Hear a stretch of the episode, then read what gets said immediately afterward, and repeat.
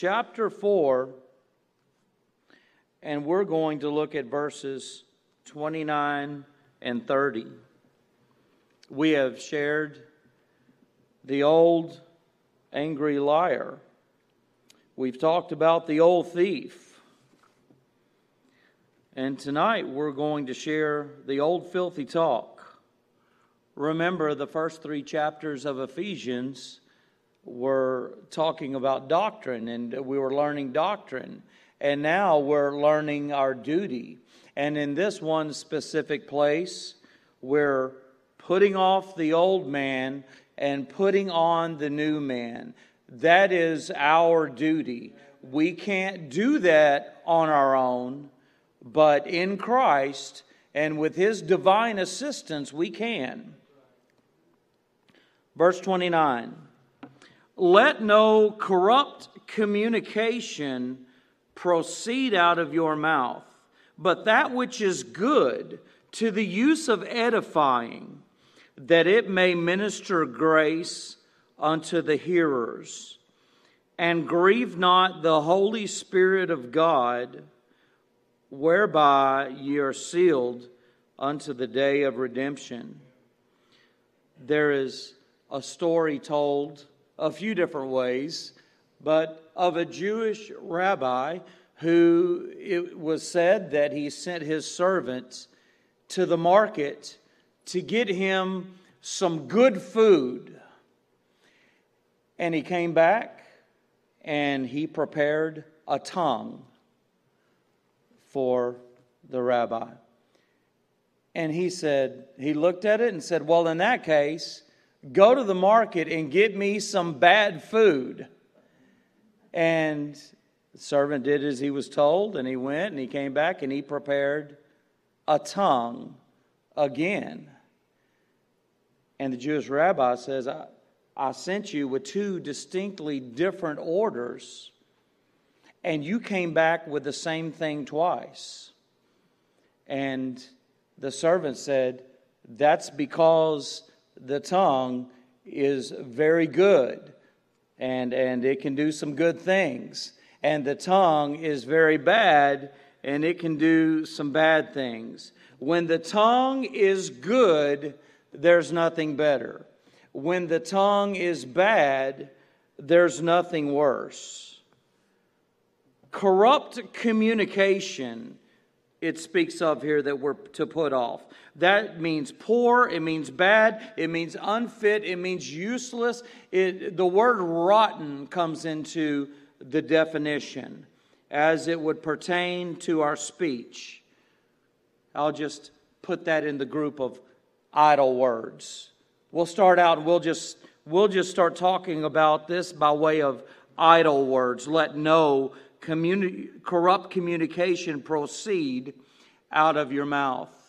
I got to the job one morning years ago and uh, ran into a guy about the same time that I work with, and we were going out in the city for the day. But as we met there for about 45 seconds, I could tell he was having a very bad morning. I heard more cuss words in 45 seconds than I had heard in a couple of months. And then he ends it with, Hey, how's it going, Kenneth? And I knew him very well, so, and he knew me well. And so I just walked out the door and I didn't say a word to him. And we went about our day in the separate ends of the city, and we come back in the afternoon and I guess I had a memory lapse and I had forgotten about the morning for a moment. And I said, Hey, what's going on? And he said, Oh, you want to talk to me now? And I said, Oh, uh, about that. I was just having a hard time digesting that breakfast that you verbally served me in the room before we left. And, and he laughed and apologized and everything. But you know, and, and, and so this is the verse I would go to for him. And, and especially when I was a, a, a young Christian, just learning the word, because I thought that that's probably all this pertained to. I looked and I read, let no corrupt communication proceed out of your mouth. Well, that's talking about cussing, is what I summed it up as. And that's included in it. But when we think of the use of the tongue and what could be categorized as corrupt communication, it's that and it's a whole lot more. As we're putting off the old man and putting on the new man, and these detailed things are mentioned, you have lying, you have anger, and you have thieving. And this corrupt communication is in the group with these things that have been mentioned. So, what we obviously see here is that it's very serious, the words we use and what comes out of our mouth. Noise pollution is what I called it. I, I, I walked by a car one night and uh, there was some music playing, and the lyrics were very loud and clear, and they weren't very good. And I was I wanted to tell somebody turn that noise pollution down. We, we don't we don't hear a lot about verbal pollution. I remember going on a field trip when I was a kid and growing up in Galena Park, you're by all those refineries and, and plants. And so I got a lecture and a teaching on, on what the exhaust and the smoke should look like, what color it is when it's okay and it's legal, and, and how it's vented and what color it is when it's not legal. And, and this teacher was real big on air pollution. But we don't hear so much on the verbal pollution that takes place. Yet it's very important and it's very affecting. We probably don't hear too much about it because we're all so guilty in it. It just so easily happens. You know, Jesus says, But I say unto you that every idle word that men shall speak, they shall give an account thereof in the day of judgment. That, that's concerning to me. And, and if you say it's not concerning to you, well, that's that old liar that's coming up. It's concerning to all of us because of the words. The words that we can communicate and have communicated, they break hearts, they destroy reputations, they promote discord and strife. They set families against one another. Nations are at war with one another, and it starts with words. It can put the church at odds with one another when corrupt communication is taking place. I, I've never cussed in front of my mama. I can say that. My brothers can't, but I can say that. It just just the difference in us and our relationships to them. I never did, but but though I never did, I heard from her many, many times, boy, you better watch your mouth. So that tells me that I smarted off that there was back talk, and, and I know that I had some corrupt communication in one way or another that came out of my mouth to my mama. But I'd have to say she's wrong in one way to tell me to watch my mouth. She should have told me to watch my heart. Because what we see here and what we have when we're going to heed God's command and when we're going to put off the old man and put on the new man, this isn't just saying to you and I, be cautious with our words. We have to get to the root of the problem, and the problem is the heart. From out of the heart proceed all of these things. It's a heart condition that's very serious that we have to get to the root of. It's a heart problem. And it's serious because the words we use they do a lot of da- they can do a lot of damage to others. Truth be told, it would, it would really bother us if we could see all of the effects that some of our poor choice of words have had on someone else. We know some of them, and we don't know the half of them because of what we have possibly said to someone else or the way we said it. Controlling the tongue is a serious matter. And it can't be done in our own ability. There is power in the tongue, it's a flaming fire, it's a sword that we can't get a hold of. and know how to use it on our own. And it takes something that we go back to a lot, that we must see that our dependence must be on and in, and that is the leadership of the Holy Spirit in our lives. It takes you and I submitting to the Holy Spirit for the power of this tongue to be able to come under control. We have to be convicted by the Holy Spirit. And when we submit to the Holy Spirit, then we can separate from gossip. Then we can separate from criticism, from profane words of all kind, from ugly words, from ugly stories, from dirty jokes, from ugly rumors. Only under the Holy Spirit's control can we separate from the use of the mouth that does so many damaging things. We separate from this use of the mouth, though, and God God brings about a voice and words that are completely opposite. Let no corrupt communication proceed out of your mouth, old man, but new man, that which is good to the use of edifying. I'm glad God's word not only tells us what's wrong, but he tells us what's right. And we're going to see the results whether we experience those results or not. He's going to tell us what's right. His word is so profitable. It's profitable for doctrine, for teaching us, for reproof, for convicting us, for correction, for getting it right. Amen. And, and so that's what he has for us here. As we go from idle words to inspiring words here in verse 29 that which is good to the use of edifying.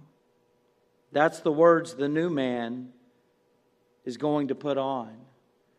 You know, so so we can't we can't justify our speech concerning that old man and the and and, and those those old words, those idle words, you know, we, we try to justify it and we say, well, well, it's true, so I said it. Just because something's true doesn't mean we need to say it. Does it's not necessary that, that it's always said. Something true can be said, but can, it can be said in the wrong way, and it's going to do damage. Or how about, I'm going to speak my mind. Sorry, I'm just going to do that. That's who I am. Well, you know what? There's, there may be a time to do that, but there's a time not to do that also. And we should never be rude, no matter what the case is. The words we say should always be useful words. My mind goes back with teenagers over the last several years, and and it's like uh, uh God gives, gave me this discernment with these kids, I, I guess, sometimes, because sometimes a hand would go up in front of everybody, and they'll say, May I ask a question? And oh, I'll get this funny feeling. And I, I should say no, but I say go ahead. And I realize afterward I should have said, Is the question necessary? You know, words. Words are to be useful and they are to help. Our words are to meet needs. Meet needs in a positive way in people's lives. The things we say under the influence of the Holy Spirit, they're going to be in line with the Father, they're going to be in line with the Son, they're going to be in line with the Word of God, and they will be words that will bless.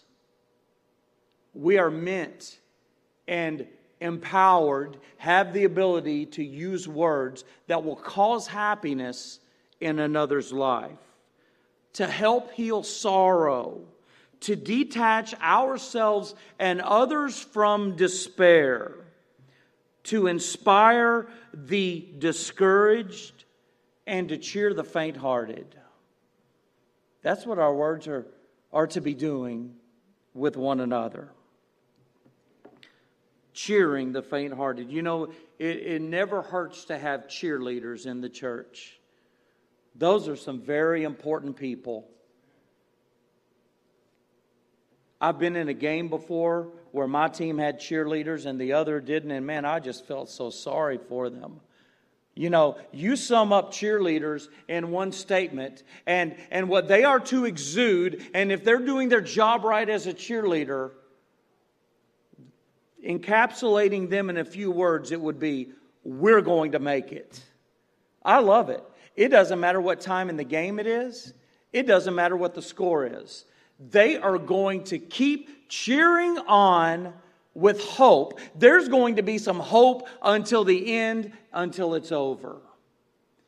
And we need cheerleaders in the church. The strong need to encourage and cheer the weak. We never know what one kind word out in the congregation will do for someone else who has come in and they're not showing it, but they are struggling and they have had the hardest day, the hardest week you could ever imagine. And the preacher can preach all night, and I'm not making uh, light of any of that. It's, it's powerful and it's God called, and that's what we do. We teach the Word of God, but there's something very special about the one sitting close to you just offering a kind word. Maybe we haven't seen someone in six weeks. And God forbid there be a critical word, but just what they need to hear. They need to be encouraged. That's what our words are to do. God's word does the same thing for us. All things work together for them to all and we know that all things work together for good to them that love God, to them who are the called according to his purpose.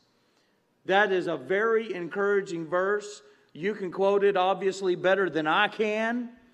And you love that verse. And four verses later says, He that spared not his own son, but delivered him up for us all, how shall he not with him also freely give us all things. God's word encourages. It's very useful. It's very profitable. It is uplifting to you and I. And He makes you and I to be that way. That's the purpose of us having a voice, is to uplift, to build up the family of God. But that which is good to the use of edifying, that which is good to the use of building up our words have a great, powerful use. Where they can tear down, and it's very powerful when they tear down, it's very powerful when they build up. And that's what we're meant to do. We're called to uplift one another and to speak appreciative words of one another. It's good to let someone know that. It's good to say it when you appreciate someone. Uh, we, we doubt why we should do that, and we hesitate so many times. But, the, but we should always be doing that. We're called to do that. Every child of God is to do that. Someone online or someone here might be saying, I, I know that's what the Word of God says, but that's just not me. It's not my personality. I don't do that. Maybe someone's saying that, and maybe God is saying back to your heart, not audibly, but in return, that's the problem. And, and you need to be changed. And I'm going to change you. And I'm going to give you words that are encouraging to someone else. When you're discouraged, you're going to be able to encourage. That's what I'm going to give you. That's what our voice box is for. There's a word of rhyme that I looked up in a really old book, one of the oldest books I have in my library at home, and and it's uh, and and it's not very friendly gender wise, but but ladies, you're included in this as well, of course. It says, "It isn't enough to say in our hearts that we like a man for his ways. It isn't enough that we fill our minds." with lots of silent praise. Nor is it enough that we honor a man as our confidence upward mounts. It's going right up to the man and telling him that counts. If a man does a work that you really admire, don't leave a kind word unsaid, in fear that to do so might make him vain and cause him to lose his head. But reach out your hand and tell him, Well done, and see how his gratitude swells. It isn't flowers that we strow on the grave, it's the word to the living that tells. Tell someone why you can. Tell someone now what they are to you and what they are to the Lord. You know what? That encouragement might just keep them keeping on. You never know if they're in despair and, and, and they're in the process of possibly losing what they've had that has been so great for you in your life. Call them up and tell them. Our words are powerful, they're very important. Wrong words can just delete so many things we do in the Lord, in His church. We can be so busy in so many ministries throughout the church, maybe, but if we're not able to do it with control of the tongue, then we're going to do more damage than we are good. Think about the things that cause problems in a church. I wonder what the family feud number one answer would be. Words, maybe? Real close. That's how so many things start. May our words be not idle. May they be inspiring. And the effect will be influencing warmth. Let, let's read it all so we don't miss it. Let no corrupt communication proceed out of your mouth, but that which is good to the use of edifying, here's the results that it may minister grace unto the hearers. Anyone need some grace tonight? Would anyone like to have some grace communicated to their heart, to their life tonight? Wow. There can be no better description of our words than full of grace. Man, his words are full of grace. That sister in Christ, her words are always so full of grace. I just I just hate to miss having a word with her on Sunday mornings. Full of grace. That's what it gives. There's no greater aim for you and I to have in fellowship than to have the results of our words bring joy, pleasure, and delight to someone else. You know, the pews might be more crowded if the strong encourage the weak. I'm, I'm glad I don't feel like I would suspect this here. But I wonder how many times Christians have gone to the house of God to be encouraged and received a critical comment for their lack of attendance, maybe. And they just mustered up everything they had in their condition at the moment to get to God's house. Oh, if we could if we could read hearts and read minds, you know what? I, I think that would cause us to love more, to speak more highly, to speak more encouraging to someone else, to encourage the weak. When our idle words become inspiring words, they influence warmth. Good words are going to do good. If we don't see it, we can know it and trust it. Good words are going to do good, and they don't have to come to us first. Let us be the initiators of it to someone else. They're going to influence warmth, and we're not going to have an interrupted walk. Verse 30. We could break these down so many different ways.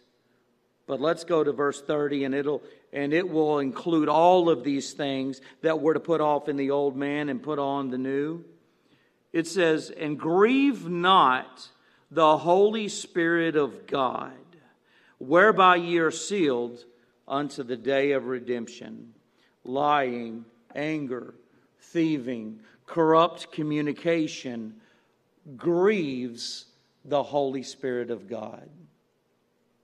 When we were lost, we lived according to the conscience. But the conscience can be seared, and the conscience can be calloused. Now that we're saved, we live according to the Holy Spirit of God. And we cannot live continuously as we once did. We see here something that we don't think about often, maybe. Maybe we think of, of God as having a baseball bat ready to pop us on the head for a wrong we do. How about the fact that we hurt God with these things? He's saved us from the old man. And we put on the new man, and we put the old man back on, and it grieves the Holy Spirit. It hurts God. I'm sure I'm, I see a group of people here, and you have cared for someone in your life. I mean, you have ministered care and helped someone and ministered to their lives. And, and you can't do that without loving someone. You've met the needs of someone else, and then maybe they did something wrong to hurt you. They did something wrong to you, and it no doubt hurt. It hurt because when you love, it'll hurt when you've cared like that and you think about Jesus and what he has done for us, he supplied the sacrifice for our sins and took it all upon himself. And then he ministers to us. He's our Lord, he's our Savior, and he cares for us and he provides for us. He loves us, he loves us deeply. And then, if we go back to putting on the old man, it, it hurts him. It hurts him. It grieves the Holy Spirit of God. I doubt anyone here has ever one has ever been wondering lately if the Holy Spirit is a force or a law or a person, but the Holy Spirit is a person. Only a force can't be grieved, a law can't be grieved, but a person can be grieved. When Peter spoke of the Holy Spirit, he used the term he. The Holy Spirit is a person, and He indwells with us and walks with us and cares for us, and He is grieved. Oh, those words can just come out so easy, and we, we want to we want to up somebody or we, we just that urge in the flesh that is just to get someone back and or, or to use words in just the wrong way to, to seem superior to someone and oh, the damage it does. And the breaking of the heart of God, the grieving of the Holy Spirit.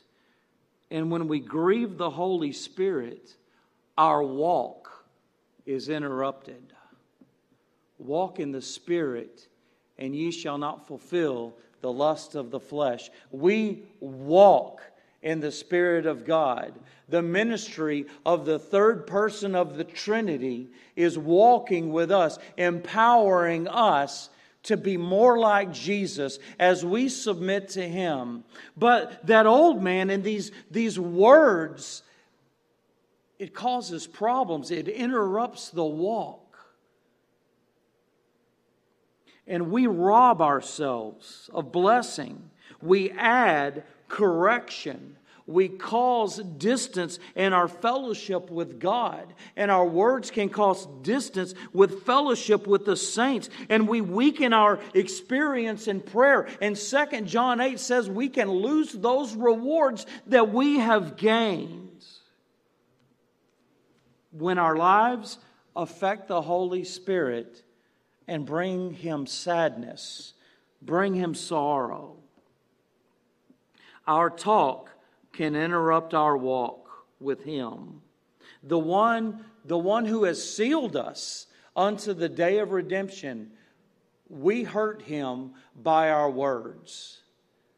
Man, I have to say it this way because I had to say it this way to myself for myself. I don't like it. Thank God for His Word to help us, to help us to get away from that. And it, and it, and it hindering and stopping up the line of communication between us and the Spirit. When we keep our own tongue to ourselves and use it as we will, and do not submit it to Him, it hurts Him. I sat with a man for about the last week of his life as he was dying. I didn't know how many days it would be, but I got to be with him just about every day and, and right up to the moment that he died. And he wasn't much on a prosperity gospel and never had been. And he knew, though he was faithful to God, he knew he was going to answer for some things. And he said, Well, I, I'm, I'm about to go before the Lord any day now. And I never gave him my tongue. And I'm going to answer for it. He told me things he would say to people, and it was comical and it would bring a laugh. But then he would turn to me and he'd say, Don't you do that. Don't talk to people like that. I'm going to answer for that real soon. I, I really admired him in, in so many ways.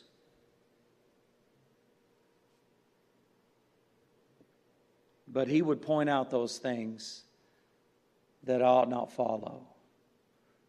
And he'd say, Don't, don't get revenge. Don't be vindictive. Don't be so quick with the tongue to get someone back. Don't gossip. That's, that's good advice for every single one of us. And we see it from different aspects tonight. Maybe we're provoked to thought about how, how amazing words can bless and how deep they can cut. Lord God, change my mouth, change the way I speak. By way of your Holy Spirit, give, give me a new vocabulary and, and a new tone in it with others. That's good for all of us.